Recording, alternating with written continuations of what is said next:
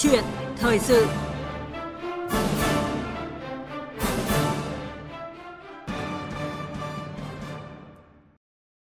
Thưa quý vị và các bạn, nhìn lại hơn 30 năm thu hút đầu tư trực tiếp nước ngoài FDI tính từ thời điểm năm 1987, khi Việt Nam ban hành luật đầu tư nước ngoài đến nay, khu vực kinh tế có vốn đầu tư nước ngoài đã phát triển nhanh và có đóng góp đáng kể.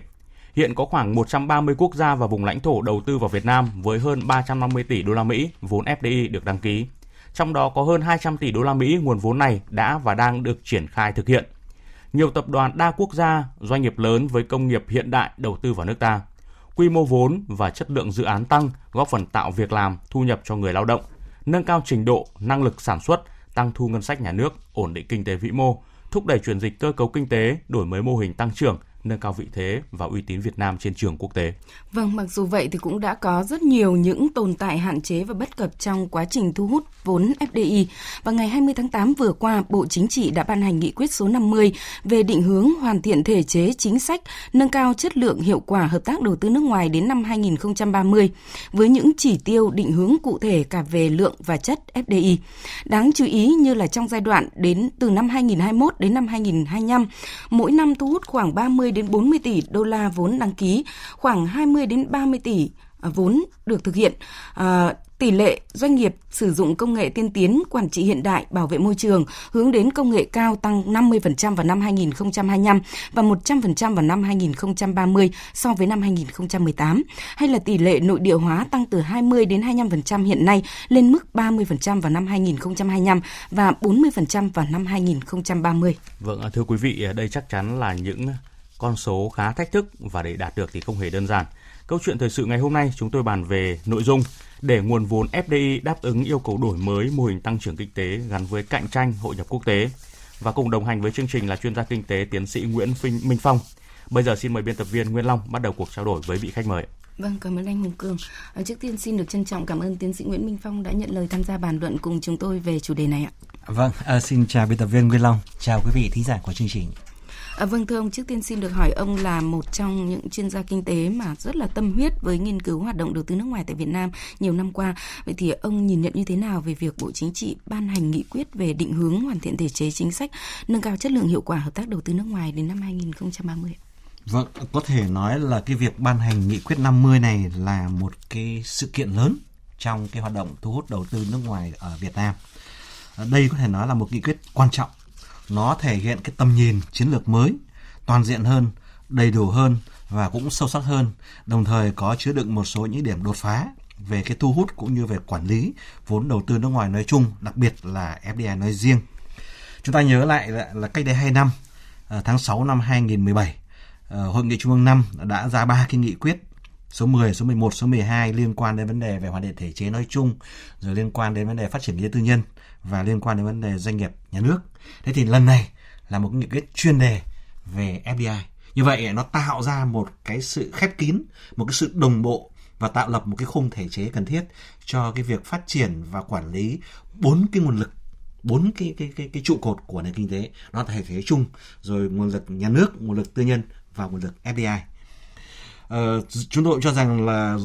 nghị quyết này đã cập nhật được những cái vấn đề thời sự ví dụ như là cập nhật một số tinh thần của evfta đặc biệt là của cptpp và nhìn chung là dư luận đồng tình và đánh giá cao các cái nội dung của nghị quyết này. Vâng, à, chắc hẳn là ông đã đọc rất là kỹ nghị quyết 50 vậy xin được hỏi ông là ông có nhận xét như thế nào về các cái mục tiêu cụ thể mà nghị quyết 50 của Bộ Chính trị đã đề ra? Chúng ta lưu ý rằng đây là một nghị quyết về hoàn thiện thể chế. Nhưng trong đó cũng đã có những cái xác định mục tiêu cả chung lẫn cụ thể về mặt kỹ thuật chung đó là vấn đề hoàn thiện thể chế để đảm bảo một cái môi trường cạnh tranh cũng như là đảm bảo thu được nguồn lực một cách tốt nhất. Thứ hai nữa là nó đưa ra những cái chỉ tiêu uh, cụ thể về lượng trong đó đặc biệt là những chỉ tiêu về chất được đẩy lên cao. Chúng tôi cho rằng về tổng thể và cơ bản thì những chỉ tiêu đưa ra đó là có tính phấn đấu cao. Tức là nó nó đặt ra những chỉ tiêu mà đòi hỏi chúng ta phải phấn đấu chứ không phải là lặp lại những cái kết quả của các năm trước. Đặc biệt là chỉ tiêu liên quan đến vốn thực hiện nếu như chúng ta thấy rằng quá khứ 30 năm chúng ta chỉ có vốn thực hiện cỡ khoảng độ 50 đến tối đa 60% của vốn đăng ký thì lần này là nghị quyết đưa ra một con số tức là nó đạt tới ít nhất 70% vốn thiệt thực hiện so với vốn đăng ký. Tức là một cái cái hiệu lực thực tế nó cao hơn rất nhiều. Thứ hai ấy, là đưa ra một cái chỉ tiêu về ờ, các cái dự án sử dụng công nghệ mới cũng tăng rất là mạnh, tăng 50%, 2025 mà tăng 100% vào năm 2030 so với 2018 tức là một cái chỉ tiêu rất là lớn. Thứ ba nó đặt ra rất nhiều các cái chỉ tiêu liên quan tới vấn đề về môi trường về an ninh và về cái quản lý phát triển bền vững khác. Đặc biệt về thể chế nó cũng đặt rõ một cái mục tiêu là đạt được cái mức ASEAN 4 vào năm 2025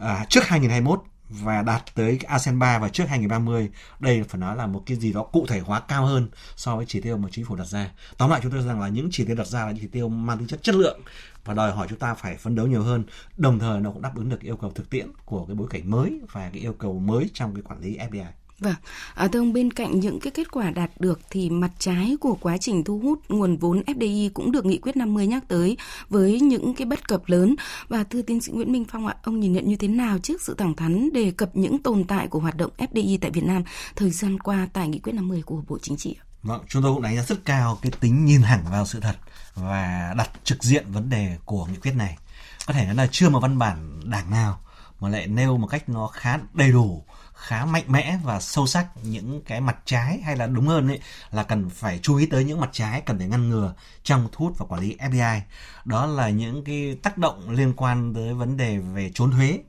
về chuyển giá, về đầu tư chui. Đó là những vấn đề liên quan tới ảnh hưởng môi trường. Đó là những vấn đề cần phải chú ý về mặt an ninh quốc phòng trong quá trình thu hút FDI và đó là những vấn đề liên quan tới vấn đề đảm bảo quyền lợi người lao động, nhất là vấn đề tổ chức công đoàn, cũng như quản lý của đảng trong các hoạt động của doanh nghiệp FDI có thể nói là đây là những khía cạnh mà chúng ta đã thấy nó tồn tại rồi, và nó cũng đã đậm dần trong thời gian vừa qua. Nhưng mà được thể hiện và được thừa nhận như là một cái văn bản chính thức đấy, thì có thể nói đây là đầu tiên. Và chúng tôi đánh giá đánh giá rất cao cái tính, gọi là, thẳng thắn và cái yêu cầu mà nghị quyết này đặt ra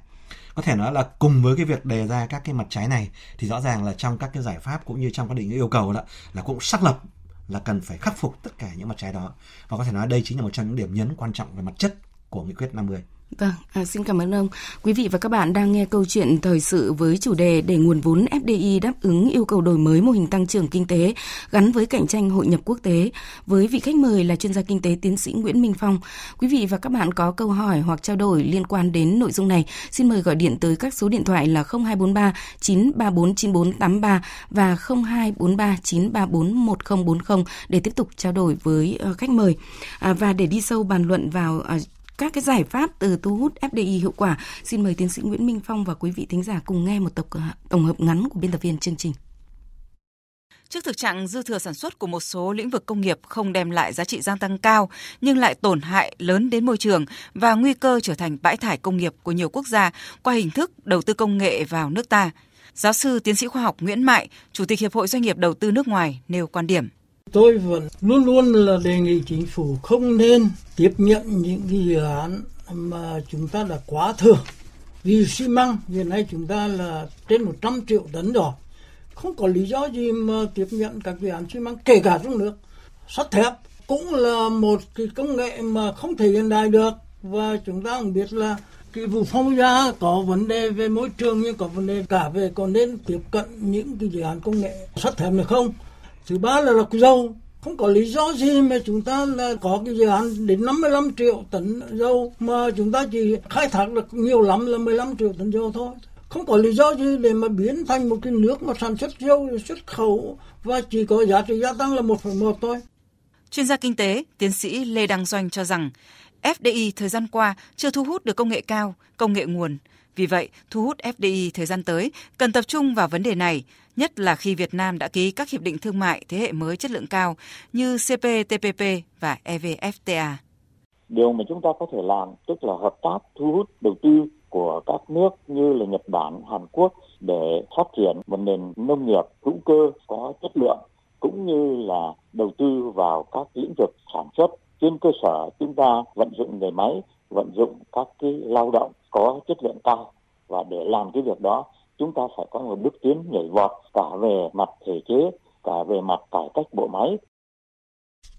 Vâng, thưa tiến sĩ Nguyễn Minh Phong, ông vừa nghe chúng tôi à, điểm một số khuyến nghị của các đại diện của Hiệp hội Đầu tư nước ngoài và chuyên gia kinh tế tiến sĩ à, Lê Đăng Doanh. Tuy nhiên trước khi chúng tôi hỏi về à, giải pháp cũng như khuyến nghị của ông thì chúng tôi cũng xin được hỏi ông à, về à, các quan điểm của ông về giải pháp đưa ra tại nghị quyết 50 à, của Bộ Chính trị và xin được nhấn mạnh đây là nghị quyết về định hướng hoàn thiện hệ thể chế chính sách và nâng cao chất lượng hiệu quả hợp tác đầu tư nước ngoài. Ờ, trước hết chúng ta phải nhìn nhận rằng là những cái giải pháp được đưa ra trong nghị quyết ấy, về cơ bản và tổng thể đó là đồng bộ, là mạnh mẽ, là cần thiết và cũng có tính khả thi cũng như là rất quan trọng. À, trong đó có nhấn mạnh đến những yêu cầu về quản lý chất lượng và hoàn thiện các thể chế có liên quan. Nếu mà về danh mục cụ thể thì có 7 cái nhóm giải pháp nhưng mà trong cái tên của nó thì có cũng có thể là một giải pháp này nó đã bao quát cả các giải pháp khác Ờ, tôi lấy ví dụ như nếu kể lần lượt thì có các cái ờ, giải pháp liên quan đến vấn đề hoàn thiện thể chế chính sách chung về thu hút đầu tư nước ngoài, rồi hoàn thiện thể chế về thu hút đầu tư, hoàn thiện thể chế về bảo hộ và đề cao trách nhiệm của nhà đầu tư, rồi hoàn thiện thể chế về quản lý giám đầu tư, hay là hoàn thiện quản lý về đổi mới nâng cao hiệu quả xúc tiến đầu tư và giải pháp về nâng cao cái hiệu lực hiệu quả của nhà nước và nâng cao cái vai trò của Đảng, Mặt trận Tổ quốc và tổ chức chính xã hội. Thế thì rõ ràng là cái giải pháp tôi lấy ví dụ giải pháp số 6 nâng cao cái hiệu lực hiệu quả quản lý nhà nước thì nó bao quát bao gồm trong nó nội hàm cả về mặt quản lý giám sát đầu tư, cả về mặt đổi mới nâng cao hiệu quả xúc tiến đầu tư cũng như là bảo hộ và đề cao trách nhiệm của nhà đầu tư. Trên mặt kỹ thuật đấy, thì có thể ghép nhưng mà trong khi đó chúng tôi thấy thấy rằng là hình như đâu đó còn thiếu những cái điểm nhấn liên quan đặc biệt là vấn đề về nâng cao trách nhiệm năng lực rồi chống tham nhũng trong vấn đề quản lý FDI mà đây là có lẽ là một trong những điểm mà chúng tôi cho rằng nhiều nhà đầu tư bức xúc. Khi họ vào Việt Nam với đầy hào hứng nhưng sau đó họ lại ngậm ngùi rút ra bởi vì lý do là nhũng nhiễu bôi trơn nhiều quá thế mà trong cái mức độ đó thì dường như là tên giải pháp hoặc là cái nội dung của giải pháp về vấn đề này nó còn khá nhạt nhòa mặc dù ngay cả trong cái giải pháp về đổi mới nâng cao hiệu quả quản lý nhà nước Vâng, à, thưa ông qua số điện thoại của chương trình thì chúng tôi cũng có nhận được uh, câu hỏi của một tính giả chắc là cũng nghiên cứu khá là kỹ về nghị quyết này ạ. Có hỏi rằng là uh, có giải pháp được đưa ra trong nghị quyết 50 của Bộ Chính trị về việc tăng cường sự lãnh đạo của Đảng và phát huy vai trò của mặt trận Tổ quốc và các tổ chức chính trị xã hội đối với đầu tư nước ngoài. À, ông nhìn nhận như thế nào về cái quan điểm này đưa ra của uh, nghị quyết ạ? À, vâng, có thể nói là đây là một trong những giải pháp khá mới đúng hơn là để được đề cập một cách nó chính thức và như một giải pháp riêng biệt và quan trọng nó cũng thể hiện cái yêu cầu của quản lý nhà nước trong cái khu vực e, e, đầu tư nước ngoài trong thời gian tới Ờ, điều này nó xuất phát từ một thực tiễn đó là trong thời gian vừa qua đó thì nhiều doanh nghiệp FDI doanh nghiệp vốn đầu tư nước ngoài là bị trắng đảng trắng công đoàn. Và những cái tranh chấp lao động quyền lợi của lao động trong đó là cũng có vấn đề. Rồi cái vai trò giám sát để đảm bảo về mặt bảo vệ môi trường chống chuyển giá hay là những cái hoạt động khác ấy, là nó chưa tới. Tóm lại là cần phải lấp đầy các hoạt động quản lý của nhà nước nói chung và của các tổ chức lần này nói riêng trong các tổ chức này. Thứ hai nữa là xuất phát từ yêu cầu mới là chúng ta thấy rằng là bắt đầu từ tháng 1 năm nay ờ, cũng như là chúng ta đang chuẩn bị chờ ký kết cái evfta thì CPTP đã đi vào hoạt động thì trong cái yêu cầu của CPTP cũng như của evfta đó là nó sẽ xuất hiện một cái loại hình mới, đó là công đoàn độc lập trong các doanh nghiệp nói chung, kể cả doanh nghiệp FDI thế thì nếu chúng ta không tăng cường cái vai trò của đảng của mặt trận cũng như là của đoàn thể trong các cái tổ chức này thì rõ ràng là chúng ta bị bỏ bỏ bỏ rơi mất một cái tinh thần mới của hợp tác quốc tế tức là hoạt động của công đoàn độc lập. Thế cho nên chúng tôi cho rằng là cái yêu cầu cái giải pháp số 7 này ấy, là quan trọng theo hai ý nghĩa đó. Và đồng thời đó là nó cũng đặt ra những cái yêu cầu trong tháng tới là chúng ta phải cố gắng đảm bảo như là trong nghị quyết nêu ra đó là 100% các doanh nghiệp FDI hay doanh nghiệp đầu tư này mà có từ 25 lao động trở lên là phải có công đoàn. Vâng. Thế thì đây có thể nói là một trong những cái nhiệm vụ mà nó thể hiện cả yêu cầu quản lý nhà nước, cả yêu cầu phải bảo vệ quyền lợi của người lao động trong cái quá trình quản lý FDI và quản lý vốn đầu tư nước ngoài. Vâng, à, thế còn ông kỳ vọng như thế nào sau khi mà à, hoàn thiện thể chế và những cái tác động của thể chế chính sách à, mà chúng ta làm đúng theo nghị quyết 50 của Bộ Chính trị? À, như đã nói đấy, rõ ràng là nghị quyết này là một nghị quyết nhìn thẳng vào sự thật nói hết, nói tất cả, đặt ra yêu cầu rất cao về hoàn thiện thể chế để quản lý khu vực đầu tư nước ngoài, nói chung và khu vực FDI nói riêng.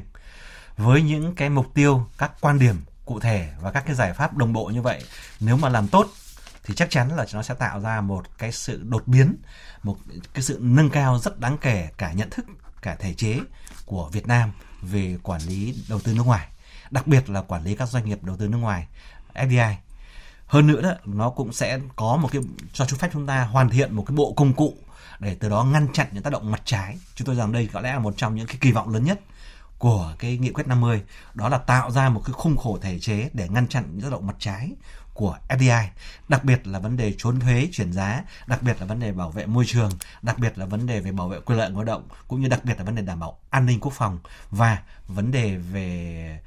các cái tổ chức đoàn thể trong khu vực FDI. Vâng. À, tuy nhiên như đã nói đó là nó đến đâu đó thì còn tùy thuộc vào cái nhận thức và cái tổ chức hành động cũng như là cái kết quả chất lượng của các văn bản thể chế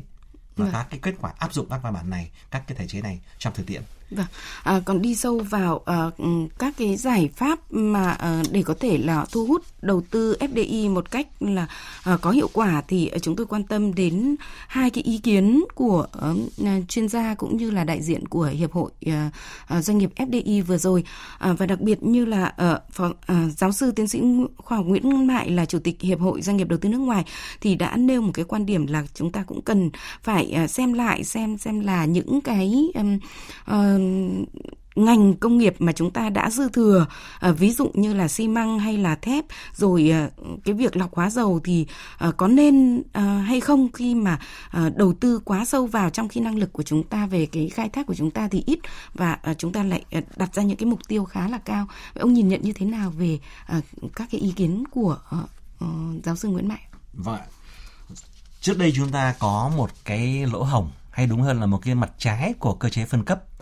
đó là chúng ta thiếu mất một cái quy hoạch tổng thể quốc gia về thu hút FDI. Do đó là các địa phương đó, trên cơ sở phân cấp của mình ấy, là cố gắng thu hút càng nhiều càng tốt như là một chỉ tiêu thi đua, như là lợi ích của địa phương mình và cũng đồng thời như là một trong những cái gọi là dấu ấn của nhiệm kỳ. Vì thế nó tạo ra cái tình huống là cạnh tranh con gà tức nhau tiếng gáy và đồng thời là có sự trùng lập, sự dư thừa một số những lĩnh vực trong thu hút FDI cả về sân bay, cả về cảng, rồi cả về những cái dự án luyện kim, rồi xi măng, vân vân và vân vân. Từ đó nó tạo ra một sự lãng phí, cả về lãng phí trong vấn đề xúc tiến đầu tư, trong vấn đề về ờ, nguồn đất, quỹ đất. Đặc biệt là nó có một sự cạnh tranh làm, gọi là, méo mó cái môi trường đầu tư nhất là cái ưu đãi cấp cho các nhà đầu tư giữa các tỉnh với nhau. Thì rõ ràng là trong cái nghị quyết 50 này nó đã đặt ra một cái nhìn nhận nó mới, đó là xuất phát từ lợi ích quốc gia và xuất phát từ lợi ích tổng thể quốc gia để thực hiện cái quá trình thu hút và quản lý này, chứ không còn như trước nữa. Đây là một trong những điểm rất quan trọng. Cái thứ hai nữa là chúng tôi cho rằng là cần phải có một cái sự nhìn nhận và xác lập lại cả về nhận thức cả về tuyên truyền và cả về những giải pháp đồng bộ để từ đó triển khai tốt hơn cái nghị quyết 50 này theo cái tinh thần mới, đặc biệt là theo cái yêu cầu về chất lượng như là một trong những điểm nhấn quan trọng nhất của nghị quyết 50 về thu hút FDI. Vâng, à, thưa tiến sĩ Nguyễn Minh Phong ạ, ngay trong đầu giờ sáng nay thì khi mà điểm báo à, trên trang nhất của một số báo thì chúng tôi cũng đặc biệt lưu ý đến à, tờ Thời báo Kinh tế Việt Nam số ra ngày hôm nay có một cái bài viết là xây dựng một nền kinh tế tự chủ à, với một cái hàng tiết vụ là kéo và đẩy trong thu hút FDI tạo ra dư địa cho các thành phần kinh tế và ở đây là một trong những ý kiến của ông Vũ Đại Thắng là Thứ trưởng Bộ Kế hoạch Đầu tư. À, ông à, Vũ Đại Thắng cho rằng là nghị quyết đã chỉ ra những cái giải pháp vừa kéo vừa đẩy để khu vực tư nhân phát triển và đóng góp vào định hướng xây dựng một nền kinh tế tự chủ. Ông nhìn nhận như thế nào về nhận xét về cái uh, ý kiến của ông Vũ Đại Thắng ạ? Vâng, chúng tôi rằng đây cũng là một ý kiến sâu sắc. Nó cũng đã tổng kết được một cách cơ bản những cái điểm uh, vướng của thể chế trước đây cũng như là trong tồn tại trong quá trình mà quản lý thu hút FDI. Ờ, nhìn về tổng thể cho đến nay ấy, thì kinh tế Việt Nam chúng tôi cho rằng là cái cơ cấu của nó thì cũng đã có cũng khá đồng bộ thế nhưng mà cái tính liên kết nhất là liên kết giữa khu vực FDI với khu vực trong nước, khu vực nhà nước với khu vực tư nhân là còn còn lỏng. Đặc biệt ấy, là cái liên kết giữa khu vực FDI trên cơ sở là phát huy cái sức hấp dẫn và thúc đẩy cái tính lan tỏa để tạo liên kết chuỗi kể cả chuỗi ở trong nước cũng như là chuỗi liên kết quốc tế của FDI là còn rất yếu.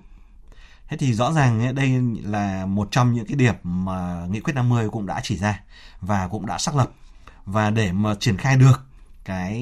nghị quyết theo cái tinh thần này ấy, chúng tôi cho rằng là cần phải áp dụng một loạt đồng bộ các cái giải pháp. Bao gồm thứ nhất ấy, là cần phải tuyên truyền về nghị quyết một cách nó đầy đủ đúng mức. Chúng tôi cảm giác rằng dường như là đâu đó cái tuyên truyền nghị quyết 50 vẫn chưa chưa thật tới, nhất là chưa làm bật lên được những cái điểm mới, những cái điểm nhấn về chất, những cái đột phá trong nhận thức cũng như trong chỉ đạo của nghị quyết này. Thứ hai ấy, làm rõ các cái nhiệm vụ, các mục tiêu yêu cầu đặt ra để mà quán triệt và thể hiện nó vào trong cái việc mà hoàn thiện các cái thể chế có liên quan ở các cấp độ.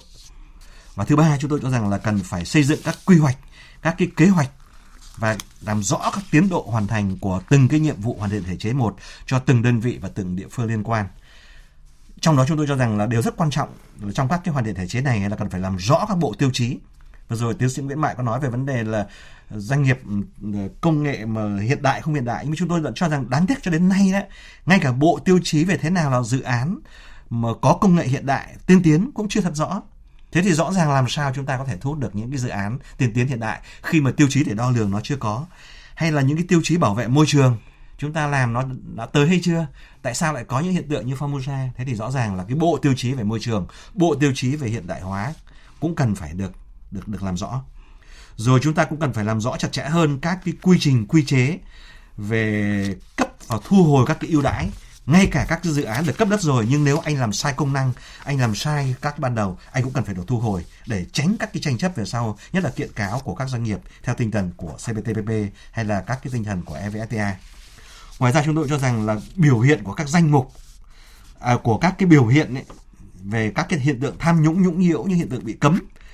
chống được vi phạm trong cái quá trình thu FDI cũng cần phải làm rõ. Nó giống như 300 cái biểu hiện về không được thực hiện à, không được làm đó trong hải quan vừa rồi. Là rất tốt. Thế thì rõ ràng trong quản lý FDI cũng cần phải nêu ra 300 thậm chí hàng nghìn những cái biểu hiện nhằm tham nhũng nhũng nhiễu, bôi trơn cần phải cấm, cần phải ngăn chặn để mà từ đó tạo ra một cái môi trường cho thể chế thu hút FDI một cách nó trơn tru hơn, giúp các nhà đầu tư lành mạnh, các nhà đầu tư gọi là ngay thẳng đó, vào và chống lại ngăn chặn những nhà đầu tư mà lắt léo những nhà đầu tư mà gọi là bôi trơn. Chế tài và trách nhiệm cá nhân cho những cái hành vi vi phạm cũng cần phải được làm rõ và đặc biệt là không có trích việc hạ cánh an toàn cũng như không có vùng cấm trong quá trình này. Để từ đó đó, chúng ta có được những cái định vị và có được những cái sức gian đe tốt giúp cho các cái nhà cán bộ nhà nước đấy khi quản lý FDI cần phải chống cái việc mà gọi là vì lợi ích của mình là một mà lại gây hại cho nhà nước 100 như vụ kiểu như là bộ trưởng thông tin vừa rồi chúng ta đã nhận 3 triệu đô mà làm thiệt hại cho nhà nước tới 300 triệu đô. Vâng. À, xin cảm ơn ông à, rất là nhiều. Và vừa rồi thì ông cũng có nhắc rất là nhiều đến CPTPP đó là hiệp định đối tác toàn diện và tiến bộ xuyên Thái Bình Dương và EVFTA là hiệp định à, à, thương mại giữa Việt Nam và Liên minh châu Âu EU và chúng tôi cũng hy vọng rằng là hai cái nghị định à, hai cái à, à hiệp định này là những cái hiệp định mà à, rất là à, à, mới mẻ và chất lượng cao thì cũng à, là những cái cơ hội để chúng ta hoàn thiện thể chế chính sách à, và à,